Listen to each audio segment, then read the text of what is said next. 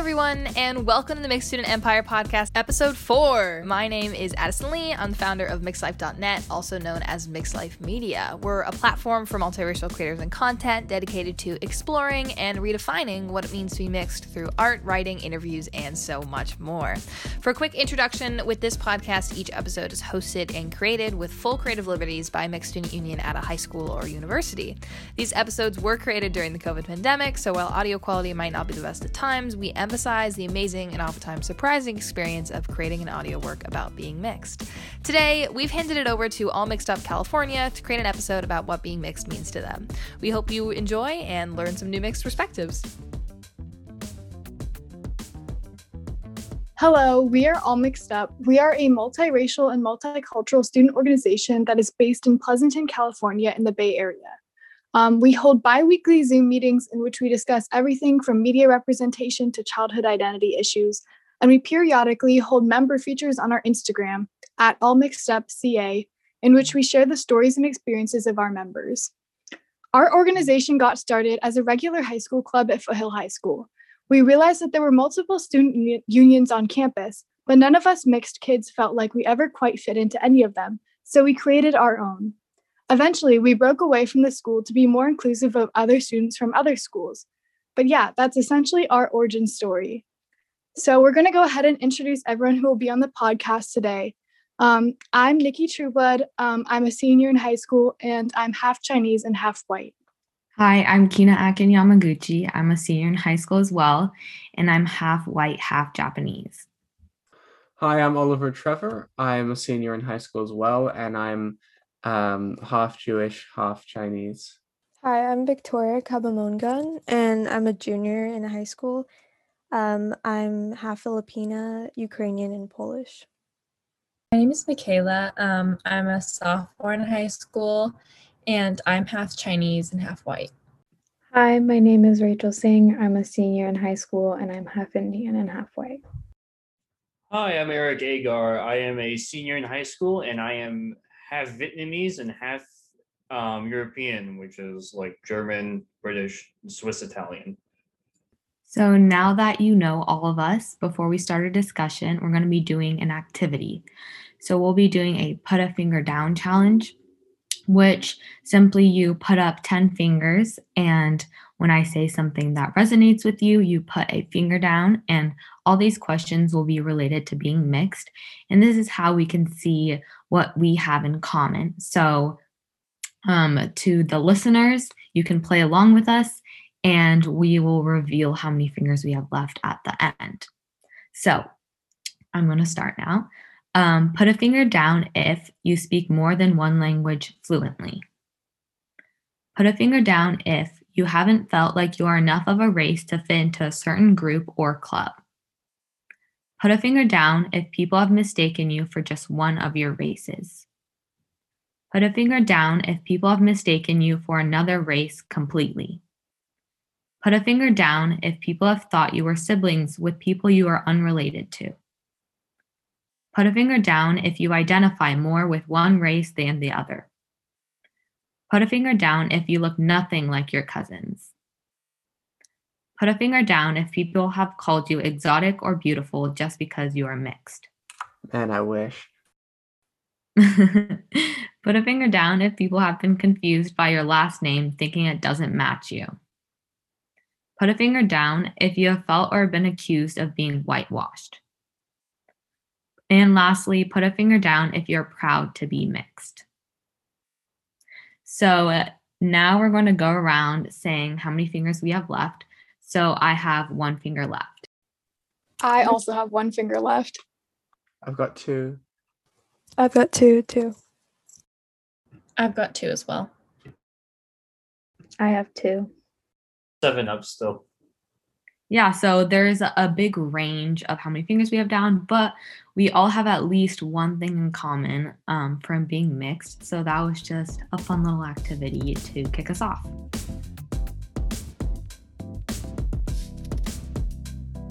So now we're going to move on to the discussion part of the podcast. Um, and first off, we'll be starting with a few questions related to identity. So Victoria will ask the first question. Okay, so have you experienced racial imposter syndrome? Um, personally, I have. Well, like when I was younger, I used to not refer to myself as a mixed person just because I felt like many people might not believe me or something. Because I guess I'm not typically a person you can really tell that's half Asian or half white, too. So I stopped referring to myself as a mixed person um, just in the fear that people might not think I'm mixed or something like that. But now I learned from that and grew and just embraced that I'm a mixed person. So yeah.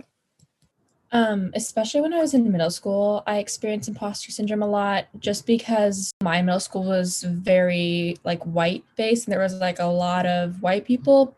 So I kind of like to fit in, like um I just remember like wearing what you would call like super like whitewashed clothes and like I tried to like only have like white friends and cuz I just like didn't know how to um it's not that I was like ashamed of my like Asian heritage. It's just I it felt different and it felt like it wasn't really a part of me. And it wasn't really until like high school where I um grew like more in touch of both of like sides of me. Yeah, I had pretty similar experiences too. I think it's interesting because like I've felt like both sides where I've like felt not white enough, but like also felt not Asian enough. Like I play lacrosse, so like um, it's an extremely white dominated sport. And so I've often felt like I'm not wide enough or like I'm less athletic because I'm half Asian. Or like, you know, there's a stereotype that Asian people are like less athletic, um, which I don't think is true. But yeah, I think having being surrounded by one race is obviously going to make me feel imposter syndrome. But um, like more recently i've also felt it. It's just kind of an ongoing thing like with the attacks against um, asian americans. Um, i've sometimes felt like i'm not asian enough to be like qualified to tell my stories about racism or like this kind of thing. So there's that struggle too. And so i think i will probably be dealing with imposter syndrome for my whole life. But um yeah, being in this club and like surrounding myself with people who accept both sides of me has definitely helped me feel like I belong more.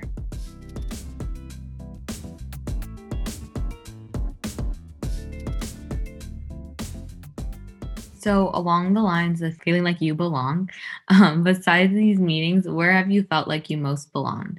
So, for me, I grew up having a Japanese community um, I was privileged enough to grow up in the Bay Area where um, there's a large population of Japanese people. So I was able to attend Japanese school like basically my whole life. And so I had this community of kids um, who have Japanese parents but are also mixed um, or are American and have grown up here their whole life. And so we all just kind of relate um, on being with being Japanese and also having to grow up balancing being Japanese and also being another race. And so I'm really grateful that I have this community where I can find people just like me, um, where we can share our experiences and be ourselves and share our Japanese culture. Yeah, that's super cool, Kina. Um, I think for me, um, it's interesting because like in this club we're all like very similar because we're all like mixed but like the other group that i would say i feel like most like i belong is when i'm with a group of people where we're all extremely different. Like i have a certain friend group where we're all like different races or have different cultures and in a sense like we all belong because like we all don't belong and um so yeah i would say like diversity and having that kind of connection with like people who are all different from each other is like also super important. Yeah, same for me, Nikki. I feel the same way. Um I'm really lucky to like find a group of friends who are also diverse.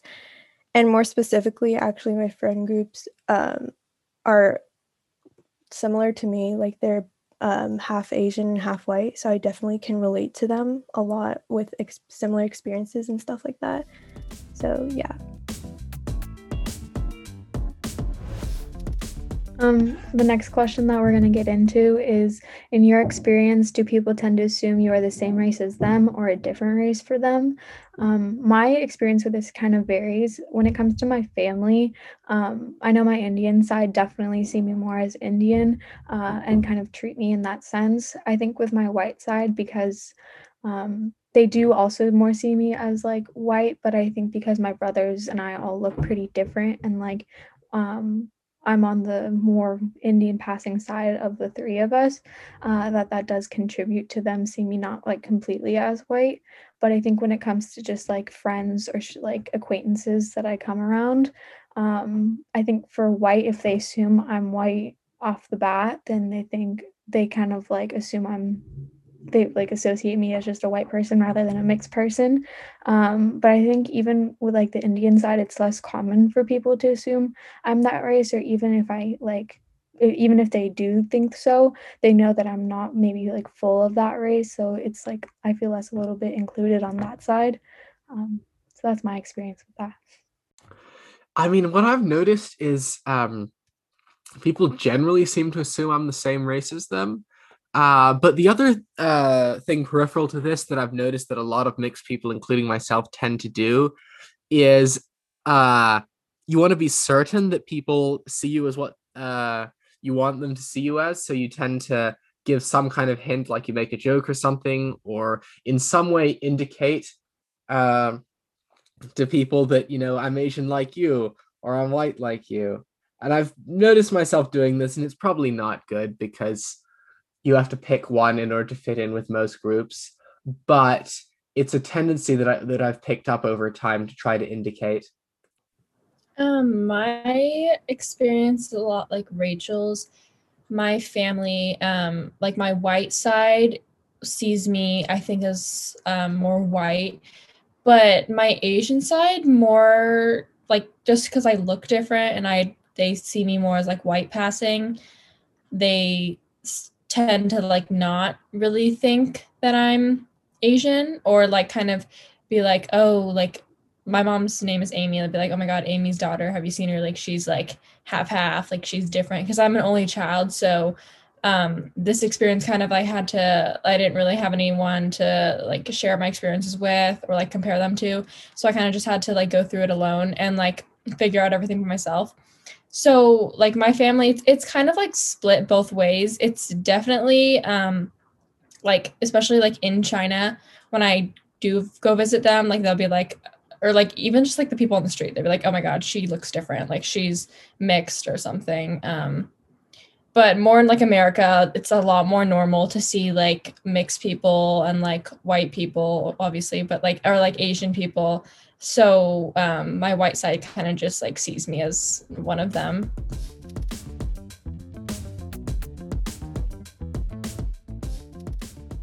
So um, for part two of this discussion, we're going to cover childhood, right?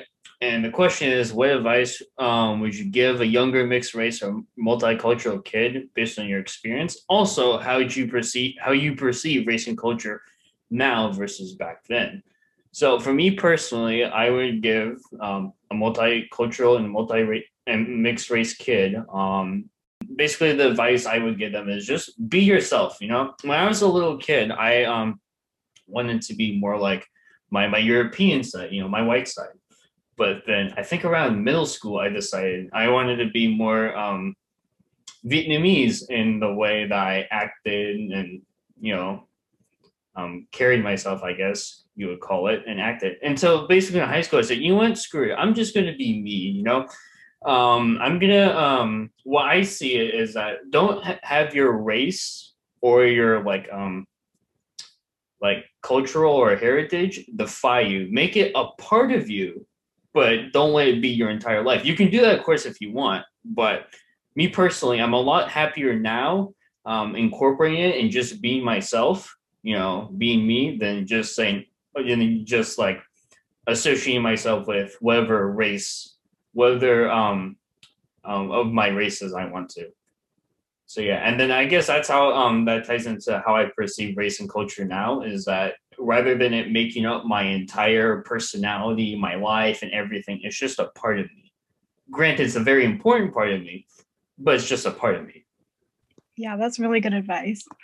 Um, I think for me, when I was younger, I focused a lot more on like not being enough or like what I don't have that makes me not enough.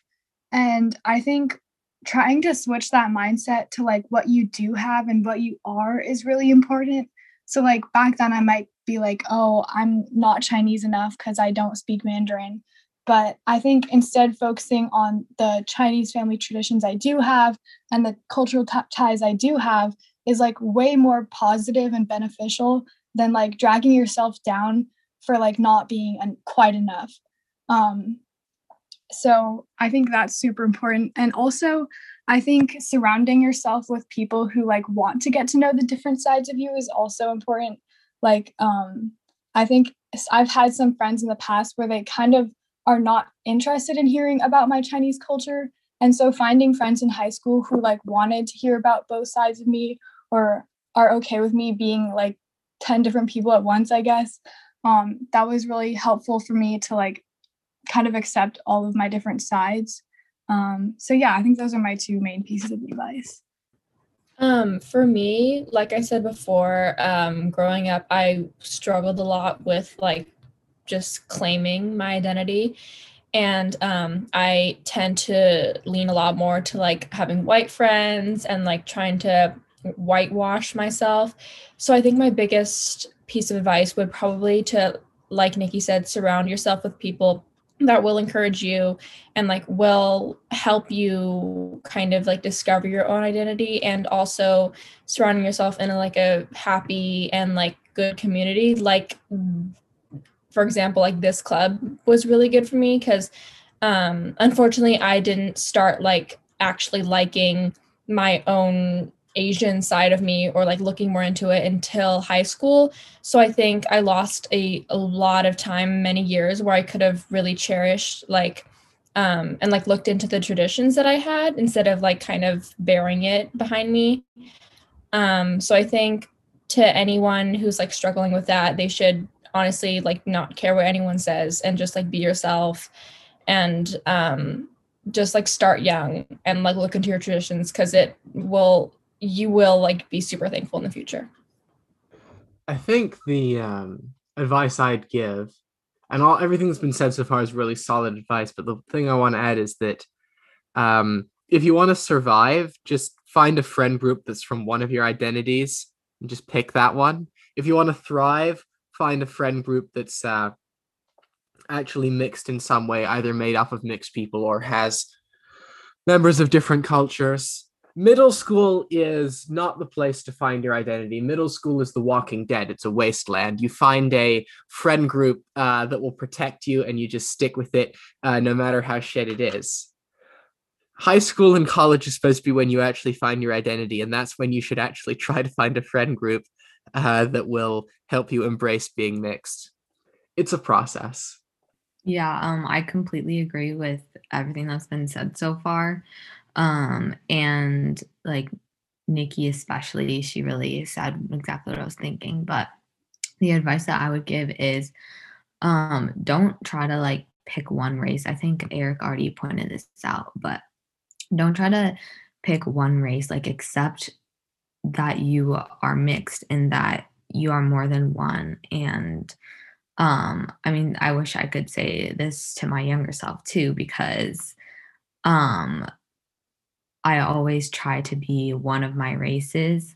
And I didn't really think about it much when I was in elementary school, but when I went to Japanese school, I definitely definitely felt like I stuck out like a sore thumb um, because I'm very white passing, and I feel like I was definitely treated a little bit differently than the kids that looked Asian, um, and felt like maybe a, a little less Japanese because I didn't like it, even though that shouldn't dictate how much I am of a culture. Um, and so I just wish I looked more Asian so I'd be more accepted. But now I see how stupid that is. And I should just accept how I look and that I'm a balance of two cultures and that I can't just pick one.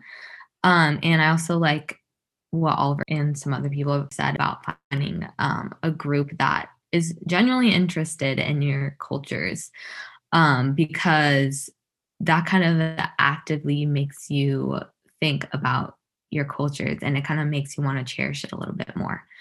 Um, so yeah, I just say cherish your cultures.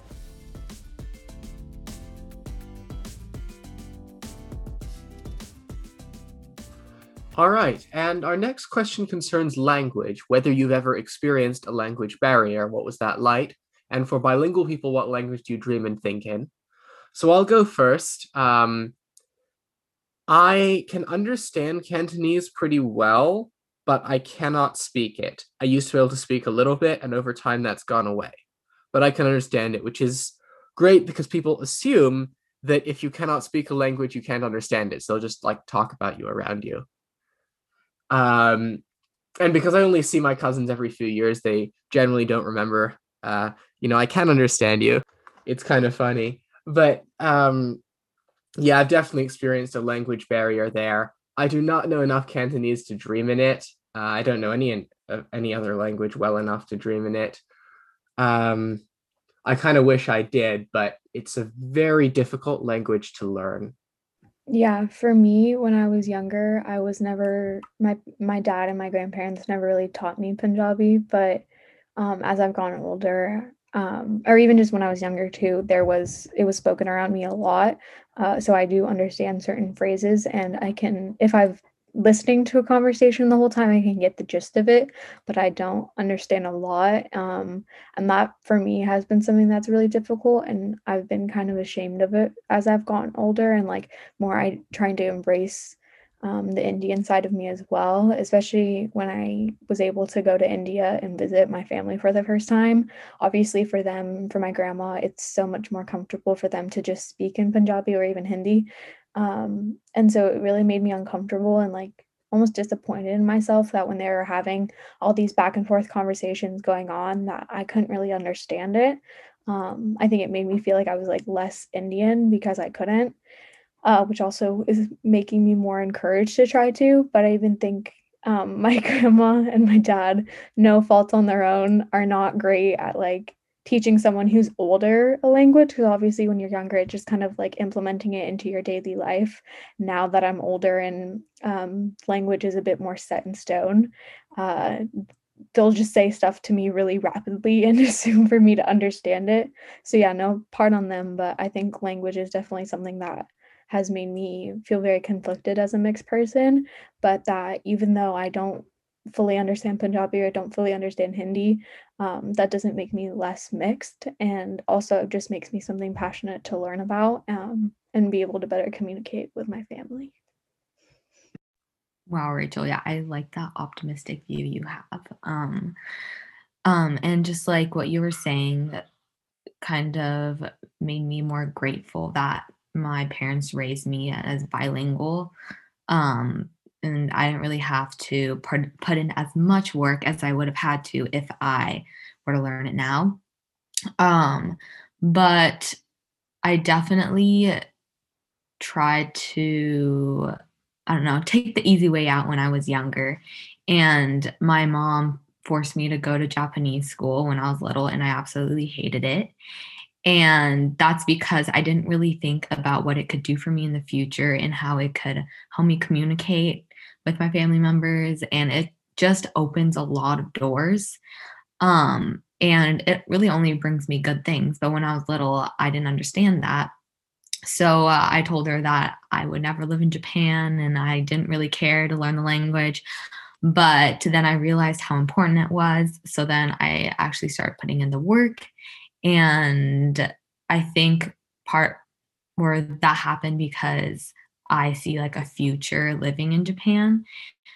Um, and I think that was like pretty instrumental, I guess. So um, the language barrier that I faced when I was little in Japan, when I had to have my mom read me all the menus and had, I could probably order for myself, but I could literally not, I couldn't read anything. And that just gave me so much shame that I couldn't communicate with people like i couldn't communicate my thoughts with my family members um and so yeah i think that language barrier really um made me want to learn language even more um and to be honest for the dream question um i don't think i dream in any language i don't know if it's just me but i don't think there's any like talking or anything in my dreams. I don't know what the rest how the rest of you have your dreams, but yeah. Okay, so for me, when I went to the Philippines to meet my family for the first time, um, they would start the conversation off in Tagalog, and I would just be sitting there until they finish, and I'd just be sitting there in, in oblivion. I don't know what they're saying, and I'm so confused. And then um, when they stop their sentence, when they finish their sentence, they look at me like in confusion, like, why aren't you responding? And then I would just be like, oh, I can't, I can't understand you. I don't know what you're saying. And it would just be really awkward. And it made me really disappointed in myself. Like, I think that's what Rachel said too. Like, I really felt disconnected from my Filipino side. Um, but I really hope that I can learn some Tagalog. I did start learning a little bit, but at that time it really made me like want to learn more about the language.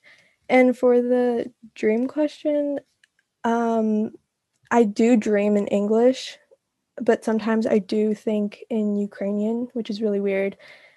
But sometimes I count in Ukrainian and things like that, but mostly it's English. So yeah. Okay, awesome. So that was all of our questions. Does anyone want to respond to anything that was said or add anything else to the conversation?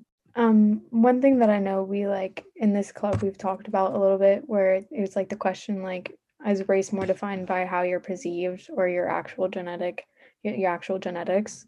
Um, and i feel like this one is a very tricky one especially for me because i feel like mine just is really a give and take depending on the person. I've definitely gone people think I'm just white, but I've also definitely gone people think I'm a lot of other things that aren't white. Um, and I think for anybody like who struggles with this, who feels like they don't look enough of what they are, I do want to respect the fact that because I have lighter skin, I don't experience the same things as somebody who um, is, you know, has, who's full Indian and probably has like more darker skin than I do. And I want to respect the fact that I would be treated differently and probably po- more positively because of that. But I do feel like I struggled with feeling like I'm not like a true balance of my like white and Indian side because there are people out there who think I'm just white when they first see me. But I think for like anybody who goes through that, it's like you are enough of what your race is. And if you identify with those, both of them equally, like it, for you personally, like a, a personal experience with your race, then I think you need to like respect the fact that you can be you can have a balance even if you look more, more like one or not like either so. Yeah that kind of reminded me of a thought that i had um, when uh, nikki mentioned the um, violence against asian americans like i definitely do have white privilege and i don't face the same um, racism that asian appearing people um, receive and my first thought before going to a protest or just like being out in general is should I be scared? Because I know that I'm Asian, but a lot of that violence is happening against people who look Asian because it's stemmed from racism. So um then I had to like track like go back and think like do people perceive me as Asian or not? Um which is a really sad reality that we have to focus on what on how we look instead of our cultural identities. But i think that's something that i wasn't aware of before but now i am more aware of now. Yeah and although like sometimes it can really suck to like not really know what you look like i think in some ways it can be kind of nice to be like racially ambiguous because for me it's been like easier to fit into certain groups. Um like uh, a couple summers ago, I volunteered at this Native American Head Start Center, and it was actually really nice because I, um, I was actually like mistaken as Native American, which like I obviously denied, but it was kind of nice because like I didn't wasn't like an obvious outsider, and so I think it was maybe more easy for me to like be accepted into the community and like talk with everyone. Um, so I think yes, it definitely is really frustrating sometimes to like not really know what you look like. Um, I've definitely gone like so many random mixes, but um, it can also be like kind of like a superpower, I guess, that like we can kind of fit into lots of different groups. Yes, being mixed is you fit into any group, but no group fits into you. Back to the whole topic of the race thing, real quick. Um, I think um, race is more defined by actual genetics. Me personally, you, I think that you shouldn't really care how others perceive you. You should be more important about how you perceive yourself. This kind of goes back into the whole theme I have of um, have race be a part of you, not the entirety of you. Because when you um, take out all the race and culture, what's left? The human being, your personality, your skill set, your, I guess, soul or spirit is what's left. And for me, that's the most important thing. But yeah, um, I basically think that race is more um, about genetics. How others perceive you, that's just kind of stereotyping. Yeah, um, to add on to that, I think race is definitely about genetics, and I think that's the way it should be. However, I don't think that's at all the way society perceives it, because, like, especially um, like Hina said, with the um, Asian hate crimes right now, like my mom and like my family, if they were to go out, like they would potentially be in danger, and like, um, whereas like if I were to like go with them, I wouldn't necessarily feel the same fears just simply because I don't look the same, um, even though I am like Asian. It's, it's so I think it's definitely like the what it should be is not like what it is. And I think it should be, you know, by genetics, but society definitely does not like perceive it as that at all. Yeah, I 100% agree with that. Um, are there any other topics we want to cover? Well, this is just like a funny story, I guess. But for one of the questions for the put a finger down challenge, it said, like, have oh, pe- have people thought you were siblings with people you were unrelated to? And it, this is so funny because I have a little sister, but she's way younger than me, so we've never gone to the same school. But um, I'm half Japanese, half white, and I also have red hair and freckles so I guess you could call me a ginger. But um ever since like maybe even elementary school, I've been mistaken as this girl's sister. Like everyone would come up to me asking me if I was this girl's sister. And I'm like, no. But it's happened to me at, at like every single school I've been to, like elementary, middle, and high school. So I just think it's so funny because I guess like we kind of look similar, but yeah, I like didn't even know who she was, but people just thought we were siblings. So I just thought that was funny. Yeah, that like same similar thing or like kind of exact same thing happened to me throughout middle school. There was this girl on my cheer team and like we were like pretty close friends and people would be like, "Oh my god, are you siblings? Like you guys look exactly like." We did not look anything alike. She was just half Asian and half white. So we just shared like the same like you know, like race mix. And same, she had a brother who was like a year younger, and they all thought like we were like all siblings, like in separate grades. Or no, he was a year younger than me, so two years younger than her. And then we were just like all like a triple group of siblings. And we're like, nope. So like so many people came up to me asking that. I'm like, no, we're just no. Okay, yeah, the same thing happened to me. Like, if anyone is just mixed at all, people think we're siblings. Like, half Peruvian and half white. And they're like, oh, are you sisters? Or like half like Filipino and half white. And they're like, oh my God, are you related? And I'm like, what do like I feel like all mixed people don't look alike. I don't know. It's super weird. Yeah, actually now that I think about it, I didn't put my finger down, but now that I think about it, I definitely experienced this. Like my best friend is half Asian, half white.